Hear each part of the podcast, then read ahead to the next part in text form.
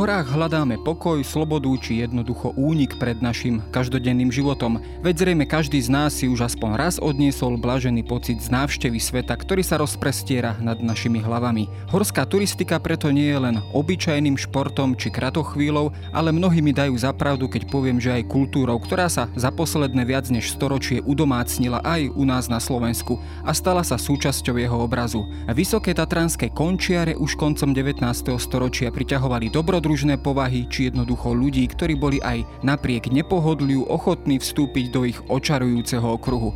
Ako vyzerali tieto počiatky a kde prví návštevníci Tatier nachádzali útočisko pred nepohodou a únavou, ako sa budovali prvé horské chaty a útulne a kto vlastne chodil do našich hôr, ako Slováci, Česi, Maďari a mnohí ďalší spoznávali tatranskú prírodu. Moje meno je Jaro Valent, som šéf-redaktor časopisu Historická reví a o počiatkoch turistiky v našich veľhorách sa porozprávam s historikom Michalom Ďurčom z Historického ústavu Slovenskej akadémie vied.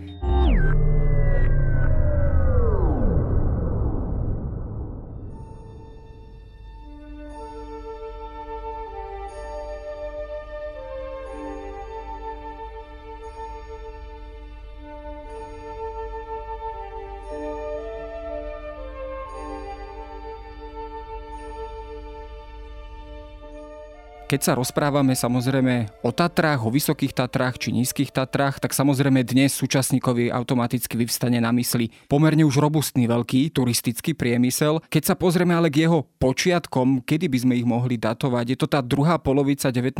storočia, ako som naznačila, čo vlastne tieto počiatky turistiky v našich horách vlastne sprevádzalo? Tak z počiatku, ako si povedal, e, nebola táto turistika organizovaná na nejakej masovej báze. Eh, skôr to boli nejakí načenci, jednotlivci alebo menšie skupiny, ktoré sa vydávali dohovor za rôznymi dôvodmi, či už eh, spoznávať prírodu, alebo to bolo nejaké utužovanie kolektívu a nejaké možno presadzovanie eh, alebo pripomínanie si národných myšlienok ako slovenskí národní buditelia počas 19. storočia. No a potom od druhej polovice 19. storočia dochádza najmä v alpskej oblasti k takej profesionalizácii tohto turistického hnutia. E, začínajú vznikať prvé turistické spolky, ktorých výhoda samozrejme bola okrem toho sieťovania, že mohli už aj narábať s nejakým rozpočtom a stavať nejakú infraštruktúru, čím zase len viac podporovali aktívnejšie teda ak, svoje cieľové aktivity. No a Uhorsko nebolo izolované, ani Slovensko ako súčasť tedajšieho Uhorska, ani funkcionári a tí eh, prvotní turisti, čiže sledovali tento vývoj a v roku 1873 sa rozhodli založiť vo Vysokých Tatrách eh, uhorský karpatský spolok, ktorého hm, teda podľa vzoru spolkov z tej alpskej oblasti najmä, ktorý ale bol, alebo je datovaný ako jeden z najstarších na svete. Od tohto času, od toho roku 1873 datujeme dejiny organizovanej turistiky na území dnešného Slovenska. Ty si naznačil, že teda tie prvotné vzory prichádzali z tej alpskej oblasti, teda týkalo sa to aj povedzme organizácie tých spolkov, ale aj teda takých tých materiálnejších vecí, to znamená toho, ako boli budované tie jednotlivé chaty alebo útulne a celková tá organizácia takej tej turistiky vo Vysokých Tatrách. No tu by som ešte dodal, že e, za prvú turistickú chatu alebo útulňu na území Slovenska vo Vysokých Tatrách považujeme Rainerovú útulňu na Starolesnianskej poľane, ktorá nakoniec existuje dodnes s určitou prestávkou. E, dnes opäť e, slúži ako teda chata. Tá bola postavená v roku 1865 nájomcom Starého Smokovca alebo kúpeľov v Starom Smokovci Rainerom, e, ktorý práve takto chcel podporiť turistické aktivity, lebo dovtedy možno bol viac taký zážitok z hôr tých návštevníkov, že keď boli niekde v, tom, v tej podhorskej osade, že skôr tak vizuálne e, sa na tie hory pozrieť a dobiť nejaký vrchol, vystúpiť na nejaký vrchol, to nebol ich cieľ. No a takto postupne on teda prispel významne k tomu, že už to bol nejaký záchytný bod, e, odkade mohli potom tí turisti pokračovať do Veľkej, do Malej studenej doliny. Netreba si to predstaviť tú útulňu ako nejakú dnešnú chatu so stálym servisom. Podľa tých dobových informácií tam boli len jednoducho pričňa ohnisko, aby sa človek naozaj mal kde e, schovať pred vyčíňaním počasia. No a keď si pozrieme, ako, akým štýlom aj bola postavená tá útulňa, tak jednoduchá kamenná stavba, Takže aj architektonicky veľmi naozaj je to podobné s tým, čo v danej dobe existovalo aj v tej alpskej oblasti. Keď zoberieme do, možnosť naozaj aj toho transportu materiálov a tak ďalej, tých finančných možností, tak v podstate tie prvé útulne tam naozaj bola snaha využiť najmä ten miestny materiál, čiže tam kameň, drevo, čiže veľmi jednoduché stavby.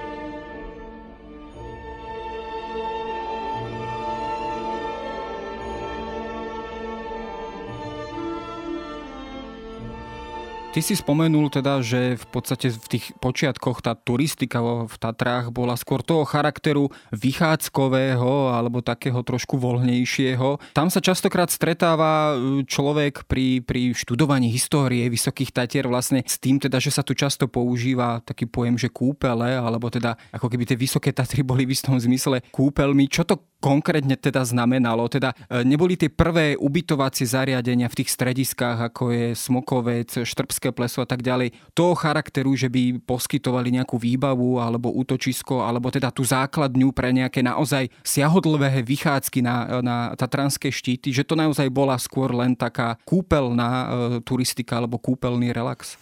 Správne si to spomenul, že rozlišoval by som možno medzi prechádzkou a naozaj turistikou. Nebolo ani také samozrejme horolezecké vybavenie a tí hostia, ktorí tam boli, tak naozaj sa skôr sústredili na taký relax na prechádzky, nie na nejaké športové, športové výkony s tým, že už aj keď sa človek chcel dostať niekde ďalej dohovor, tak samozrejme potreboval nejaké to zázemie na, prespa- na prespatie a tak. E, spomína sa napríklad historik Vysokých Tatier Ivan Bohuž ako najstaršie nejaké prístrežky využívané týmito nadšencami, ktorí sa chceli dostať ďalej do hovor, alebo prírodovedcami a e, vedcami, ktorí navštívili Vysoké Tatry, tzv. ohništia, čo v podstate boli nejaké veľmi núdzové prístrežky vytvorené pod skalnými, skalnými prevismi a pretože boli ako keby zadimené ohňom, dalo sa tam schovať, tak využívali túto infraštruktúru, ale tí hostia kúpeľní, e, ktorí prišli do Vysokých Tatier v tom období 19. storočia, nemali z počiatku nejaký záujem prioritne ako dnes možno, že keď cestujeme do Tatier, že naplánujeme si, že nie, niektoré dni z toho pobytu proste ideme niekde E, vystúpiť na nejaký vrchol alebo do nejakej doliny a zastavíme sa na nejakej chate. Ty si spomenul samozrejme ten uhorský karpatský spolok, e, ktorý teda vznikol v roku 1873. Ako si ho môžeme predstaviť, aký mal charakter? E, vieme, že už v tomto období, keď sa pozrieme aj na tie národnostné a politické pomery, tak už teda naberala na sile aj teda maďarizácia. Odrazilo sa to povedzme aj v takýchto úplne drobných spolkoch, keď to takto nazvem, alebo bol ten spolok naozaj z počiatku aj národnostne otvorený pre, pre Maďarov, Slovákov, Nemcov a tak ďalej. Ako to vlastne vyzeralo aj z tejto možno politickej stránky pri takýchto nepolitických spolkoch? Tak, e, nenazýval by som e, hneď možno uhorský karpatský spolok drobným v neskoršom období, lebo naozaj to bol e, spolok, ktorý mal svoje slovo, mal svoju váhu a aj majetky, tie chaty v Tatrách. Ale tu sa zase odvolám na výskum profesora Romana Holeca, ktorý teda tvrdí, že aspoň v tom počiatočnom období ten uhorský karpatský spolok bol pomerne tolerantný, e, boli jeho členmi aj Slováci, aj e, Rusínov napríklad e, spomína, aj Nemci. No a potom samozrejme tá maďarizácia sa stupňovala, vždy to závisí aj od toho personálneho obsadenia, čiže už začiatkom 20. storočia tam nastali aj nejaké personálne zmeny a postupne ten spolok viac teda vychádzal v ústrety tej maďarizácii, čo nakoniec sa potvrdilo aj tým, že členovia ako keby tej Liptovskej sekcie Slováci tak uh, už sa neangažovali alebo nemohli angažovať a aj po vzniku prvej Československej republiky v roku 1919 tam neexistovala nejaká snaha Slovákov ako keby opäť sa angažovať v tom eh, uhorskom karpatskom spolku, ale bratia Janoškovci v roku 19 založili Tatranský spolok turistický, čím sa ako keby jasne dištancovali od toho uhorského karpatského spolku a od, aj od iných, lebo existoval aj uhorský turistický spolok, ktorý um, sa odčlenil v 90. rokoch 19. storočia od uhorského karpatského spolku, lebo čo sa týka tej, toho národnosť, tej národnostnej otázky, tak áno, tak tá spolupráca tam nebola ideálna, alebo nebola skoro vôbec kvôli tomu nacionalizmu, ktorý tam potom sa taktiež presadil. Keď sa hovorí o turistike vo, vo vysokých alebo aj neskôr možno v nízkych Tatrách, tak samozrejme tam je dôležitá, podstatná pre jeho rozvoj nejaká infraštruktúra, dopravná infraštruktúra. Pomohla v tomto smere hlavne predovšetkým tá výstavba Košicko-Bohumínskej magistrály, alebo teda železničnej magistrály. Bola ona takým tým základným alebo až strategickým príspevkom k tomu, aby vôbec e, sa na takejto škále ten turistický ruch vlastne v Tatrách začal rozvíjať? Jednoznačne áno. Keď zoberieme tú situáciu na poli dopravy v 19.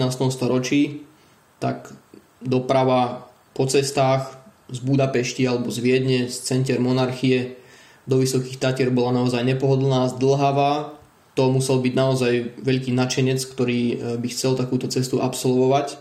A železnica ako pomáhala priemyslu, tak pomáhala veľmi významne aj začínajúcemu turistickému ruchu a môžeme povedať, že železnica naozaj sprístupnila širokej verejnosti Vysoké Tatry, čo nakoniec sa v literatúre aj uvádza, že existovali už skôr návrhy na založenie Uhorského karpatského spolku, ale práve až výstavba Košicko-Bohumínskej železnice. V 1871 roku bola e, takým hlavným argumentom potom pre tých neskorších zakladateľov, že už teraz to treba založiť, lebo už sú proste e, vytvorené správne predpoklady. No a potom tie cesty zostávali až do nástupu automobilizmu v medzivojnovom období veľmi zlé, aj keď už prvé motorové vozidlo sa vyskytlo v Tatrách v roku 1900 v roku 1909 napríklad e, bola Tatranská Lomnica cieľom etapovej jazdy, tzv. E, jazdy spolahlivosti Prinz Heinrich Fahrt, kde prevažne teda šľachtici ako majiteľi automobilov prišli do Tatier, ale tie správy o tých komunikáciách tam sú veľmi zlé, že keď zapršalo, tak e, sa tam akože doslova vytvorilo more bahna, čiže do Tatier sa necestovalo automobilom na dovolenku v, tých časoch. No a potom je ďalší druh infraštruktúry, že E, kde veľmi významne pomohla táto spolková činnosť a to bolo najmä tým, že Uhorský karpatský spolok sa zaslúžil aj o vybudovanie transverzálnej cesty zo Štrbského plesa cez Starý Smokovec do Tatranskej Lomnice a ďalej na Tatranskú Javorinu, ktorá ako keby prepojila tie podhorské strediská. No a z tejto sa postupne e, vyvinula až vozová, neskôr automobilová cesta, to vlastne, čo dnes poznáme ako cesta Slobody, čo bol jeden tiež z základných predpokladov sprístupnenia e, tejto oblasti masovej turistike. No, keď sa pozrieme na budovanie aj tejto infraštruktúry, ale predovšetkým aj týchto e, jednotlivých horských zariadení, chát, útulne a tak ďalej, predsa len asi aj v tých Tatrách dominovali určití vlastníci týchto pozemkov. Nebol problém práve s týmto, že povedzme nejakí veľkí, či už šlachtici, grofy alebo jednoducho pozemkoví magnáti nerobili prieky vlastne rozvoju turizmu v tatranskom prostredí, alebo naopak ho povedzme nadšene podporovali ako, ako nadšení, povedzme, turisti alebo jednoducho ľudia, ktorí prepadli tejto vášni? Tiež to treba posudzovať veľmi individuálne. Niektorí boli naklonení rozvoju turistického hnutia a boli aj členmi turistických spolkov, niektorí nie.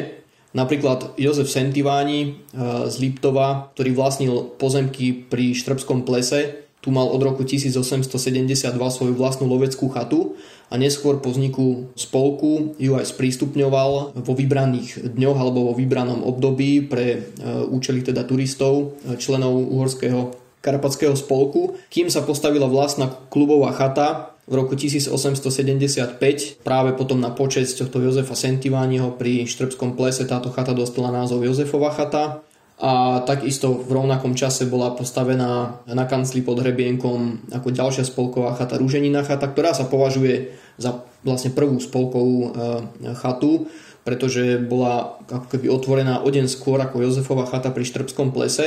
E, čiže toto bol napríklad jeden z podporovateľov, ale keď e, zoberieme nejakú ďalšiu osobnosť, ktorá ako majiteľ pozemkov práve oponovala rozvoju turistického hnutia, tak tu sa neslávne preslávil Christian Kraft Hohenlohe, ktorý bol majiteľom rozsiahlej časti Belianských Tatier a viedol už koncom 19. storočia spory s funkcionármi Uhorského karpatského spolku, pretože on chcel využívať svoje pozemky výhradne na poľovačku a neprijal si, aby boli na jeho území e, budované nejaké chodníky, aby tam vôbec vstupovali turisti a neskôr, keď získal napríklad územie okolo Popradského plesa, tak dal dokonca zbúrať Majlátovú chatu, ktorá už predtým nešťastne dvakrát vyhorela a bola obnovená, ale nakoniec musel podľahnúť spoločenskému tlaku chata bola obnovená a potom tie jeho pozemky sa doriešili počas Prvej republiky a ako keby to turistické hnutie zvíťazilo nad e, zámermi zastaviť jeho rozvoj.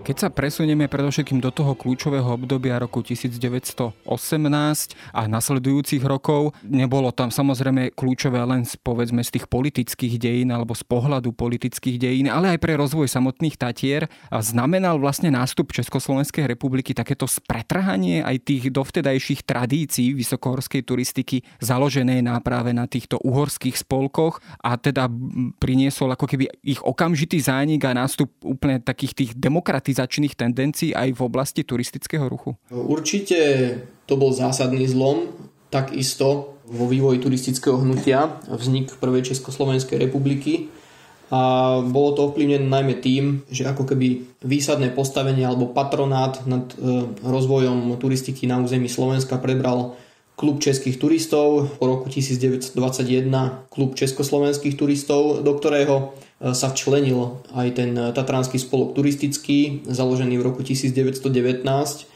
s Janoškovcami, ktorý som už spomínal.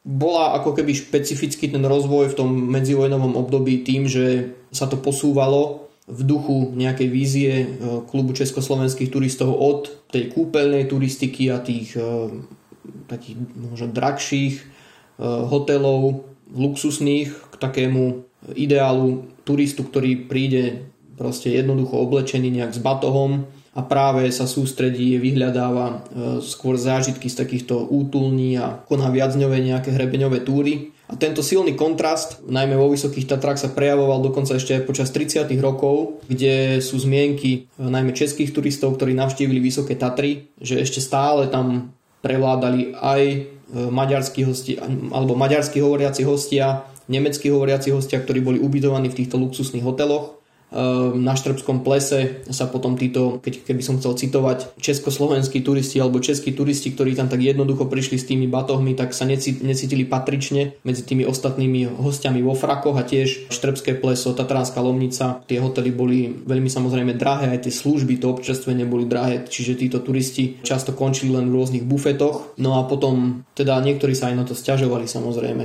Ehm, im to nebolo pochuti že tam zostáva taký vysoký kurz, keby som chcel citovať e, spoločensky aj cenovo. Čiže iný, inými slovami v Tatrach bola aj v tomto období, v medzivojnom období, hlavne v 20. rokoch asi dražoba.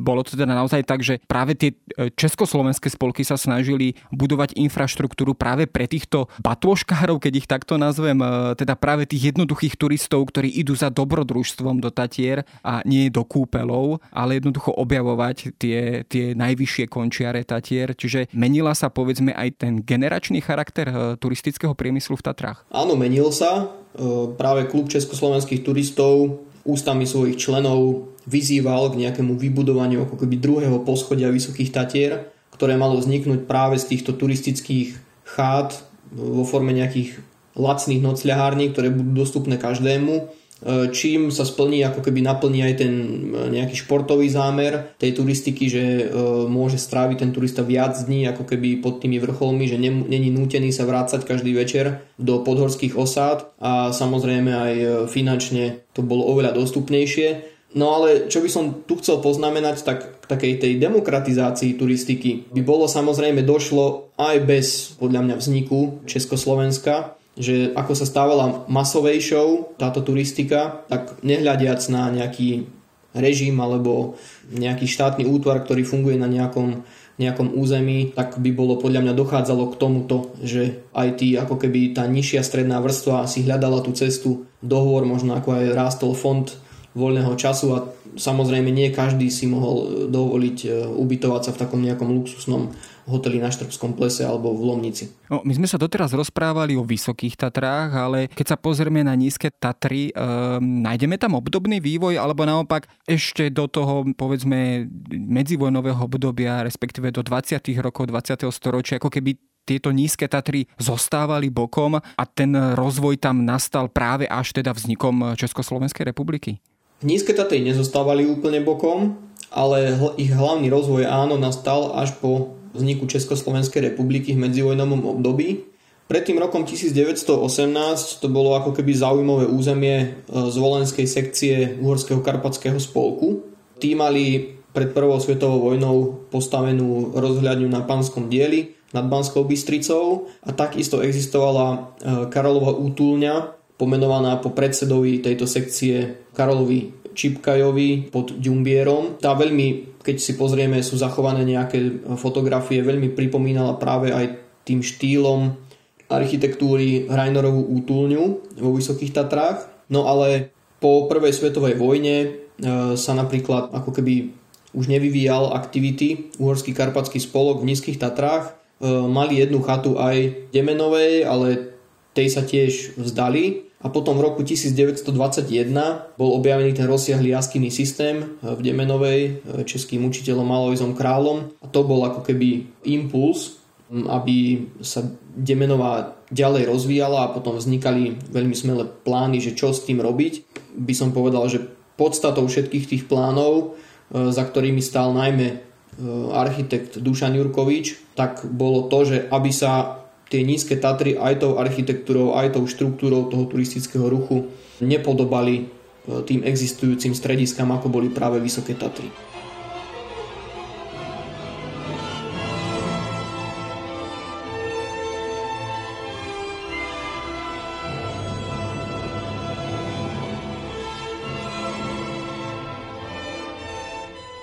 Z jeho strany tam zaznela aj taká kritika vyslovene toho, čo sa dovtedy budovalo. V čom spočívala tá kritika? Bolo to naozaj, alebo teda kriticky hľadel na to, že takým tým neorganizovaným až živelným spôsobom vznikali najrôznejšie tie stavby a ubytovne e, vo Vysokých Tatrách alebo prípadne inde v slovenských horách. Možno aj to, čo mu dnes hovoríme naozaj taký ten masívny turistický priemysel, veľmi necitlivý k okoliu. Bolo to niečo podobné, čo Jurkovič eh, kritizoval práve a čo chcel zmeniť tým svojim architektonickým príspevkom? Áno, Jurkovič kritizoval mm, aj tú komerciu ako takú, že nie len napríklad mm, tie existujúce strediská, ako už toľkokrát spomínané tie Vysoké Tatry, že neschvaľoval jednak, tú architektúru, ale ani tú myšlienku proste toho luxusu, ktorá tam mala prevládať v tom jeho ponímaní. Aj tie stavby v Demenovej to mali byť e, veľmi také jednoduché stavby, ktoré nenarúšajú ako keby ten prírodný ráz a ehm, človek sa má sústrediť práve na tú turistiku, možno nie až na, na tie, a pôžitok z tej prírody, nie na ten pôžitok, ktorý mu poskytuje ten luxusný hotel. No a nekritizoval len tie existujúce stavby a ten existujúci štýl toho turistického ruchu, ale e, kritizoval už aj vtedajších súčasníkov, keď e, sa začali navštevovať viac Demenovské jaskyne, tak tam e, nejaký statkár z Demenovej, ktorý tam vlastnil pozemky, postavil nejaké ako keby chaty, už kde ponúkal nejaké občerstvenie a tak ďalej a už vtedy Jurkovič ho kritizoval a tiež keby som chcel zacitovať, tak Jurkovič teda tvrdí, že treba Demenovú ochrániť pred doslova znešvárením obchodnými záujmami. Čiže v jeho, v jeho ponímaní nema, nemalo to byť niečo uzatvorené, nejaký uzatvorený areál, nejaká chránená oblasť, kde absolútne žiadny zásah nie je možný ale naozaj veľmi citlivo e, tu malo byť niečo stavané a čo aj do rozsahu a čo aj do vzhľadu, aby to nenarúšalo hlavne ten prírodný charakter, ktorý tam je táto kritika alebo aj táto dilema je v podstate dodnes veľmi aktuálna, ale to už by bolo samozrejme na inú debatu o súčasnej podobe nízkych tatier, ale aj vysokých tatier. Keď sa ale pozrieme na to ďalšie obdobie, prišla druhá svetová vojna. Ona teda zrejme opäť znamenala významný zlom v dejinách turistiky na Slovensku. Čom ten zlom spočíval? Spočíval práve v tom, že jednoducho naše Tatry, naše hory prišli o turistov, ktorí boli predovšetkým možno aj vďaka tej spomínanej Košicko-Bohumínskej magistrály, predovšetkým z českých krajín? Áno, Vysoké Tatry aj vôbec Slovensko prišlo o klientelu z českých krajín, ktorá podľa dostupnej štatistiky títo hostia tvorili teda viac ako 80% všetkých hostí na Slovensku. V nejakom roku 1940 bolo obsadených asi len okolo 15% všetkých lôžok na Slovensku vďaka tomuto. Eh, že už eh, viac turisti z protektorátu Čechy Morava na Slovensko nejazdili alebo jazdiť nemohli, lebo im v tom bolo znemožňované štátnou mocou. Slovenský štát, Slovenská republika vojnová sa síce snažila nahradiť tento výpadok nejakými akože eh, inými návštevníkmi z balkánskych krajín alebo aj z ríše, ale v podstate aj kvôli tým vojnovým udalostiam alebo najmä aj kvôli tým vojnovým udalostiam, tak to nebol úplne vhodný čas na, na dovolenku a sa to ani nepodarilo. Čiže to boli naozaj stratové tieto podniky e, po celú, celú dobu vojny. No ale potom, čo bolo veľmi významné, tak e, táto sieť turistických chát, vybudovaná jednak už e, koncom 19. storočia v medzivojnovom období, tak najmä v nízkych Tatrách veľmi napomohla potom po potlačení Slovenského národného povstania, pretože množstvo povstaleckých skupín teda našlo zázemie na týchto chatách, keď sa museli stiahnuť dohovor. No ale tá daň bola často najvyššia, že tieto chaty potom boli e, zlikvidované a množstvo z nich už potom žiaľ ani nebolo po vojne obnovené. No samozrejme, tam potom prišlo obdobie, ktoré už je spojené predovšetkým s vývojom po roku 1948.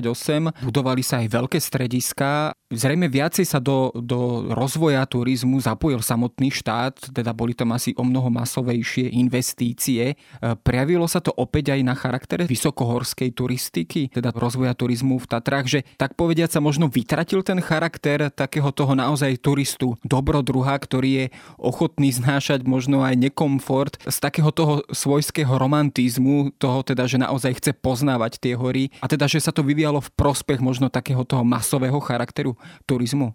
Investície boli prioritne smerované práve do stavby takýchto veľkokapacitných hotelov alebo ubytovní po roku 1948, pretože e, sa preferovala forma organizovanej turistiky prostredníctvom eh, závodných všelijakých zájazdov, rekreácií, robotníckého odborového hnutia, plus samozrejme napríklad priehrady eh, boli dokončené na Slovensku, Horavská priehrada, eh, takže už aj pred horami veľa ľudí uprednostňovalo možno inú formu dovolenky, napríklad pri vode.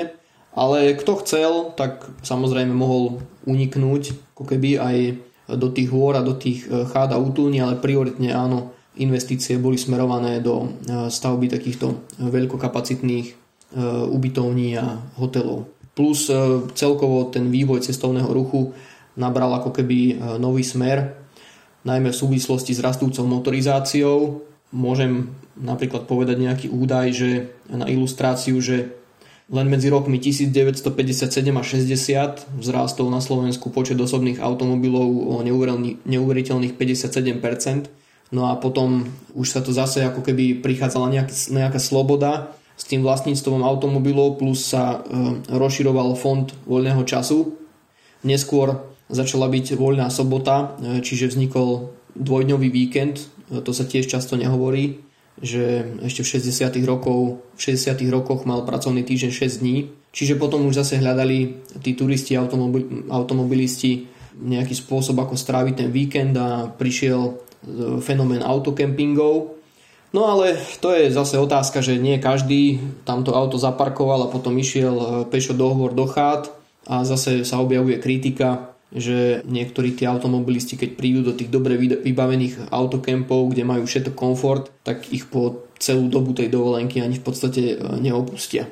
No, to už je možno taká podoba, ktorá sa nám možno dodnes nepáči, teda, že tá horská turistika sa premenila naozaj na taký ten masový fenomén, konzumný fenomén, ale keď sa pozrieme ešte na ten e, možno medzivojnový romantický obraz turistiky vo Vysokých Tatrách, teda e, založený na množstve útulní, horských chád a tak ďalej a predovšetkým na tej základni turistov, ktorí sú ochotní znášať nepohodu pôdu a bývať a, a žiť a vlastne a loziť po horských končiaroch. Zostalo niečo z tohto starého sveta ešte možno dodnes, že povedzme tá pôvodná sieť vysokohorských chád a útulní zostala vo veľkej miere e, zachovaná?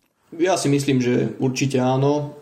Každý robí takú turistiku, aká sa mu páči, akú preferuje a je to vždy len v podstate na jeho voľbe, že či pricestuje niekde vlakom a pôjde, ako si povedal, ako ten batvoškár, si prejde nejak, napríklad nejakú časť e, cesty hrdinov SMP, alebo je to tiež e, na niekom, že príde autom niekde na hotel a môže sa pozerať v podstate na hory len z wellnessu. Čiže zmenil sa ten charakter e, turistiky, ale mm, je stále možné v podstate robiť turistiku tak podľa mňa, ako to bolo za tej prvej republiky. No a tento vzor, tak možno povediac, e, nám zostal aj dodnes a o samozrejme v súčasnej podobe Tatier by sa dalo hovoriť ďaleko viac, ale o tom, ako turistika začínala vo Vysokých Tatrách a ako, ako sme začali objavovať naše hory, som sa porozprával s Michalom Ďurčom z Historického ústavu SAV. Ďakujem za rozhovor.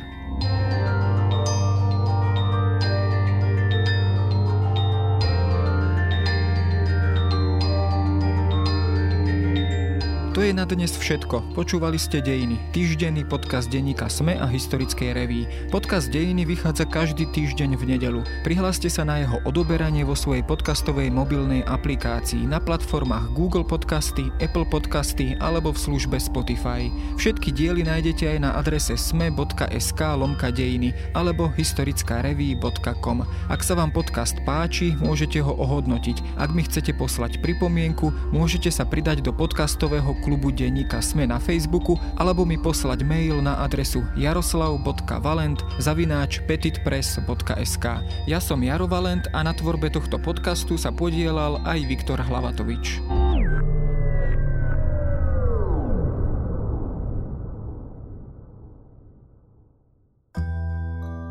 Politika, súdnictvo, verejné zdravie či iné spoločenské témy. Vstávajte každý deň s novou dávkou informácií a aktuálnymi rozhovormi. Ja som Jana Maťková a spolu s mojimi kolegyňami a kolegami z denníka ZME pre vás pripravujem denný podcast Dobré ráno. Dozviete sa v ňom to najdôležitejšie, čo sa deje u nás doma aj v zahraničí.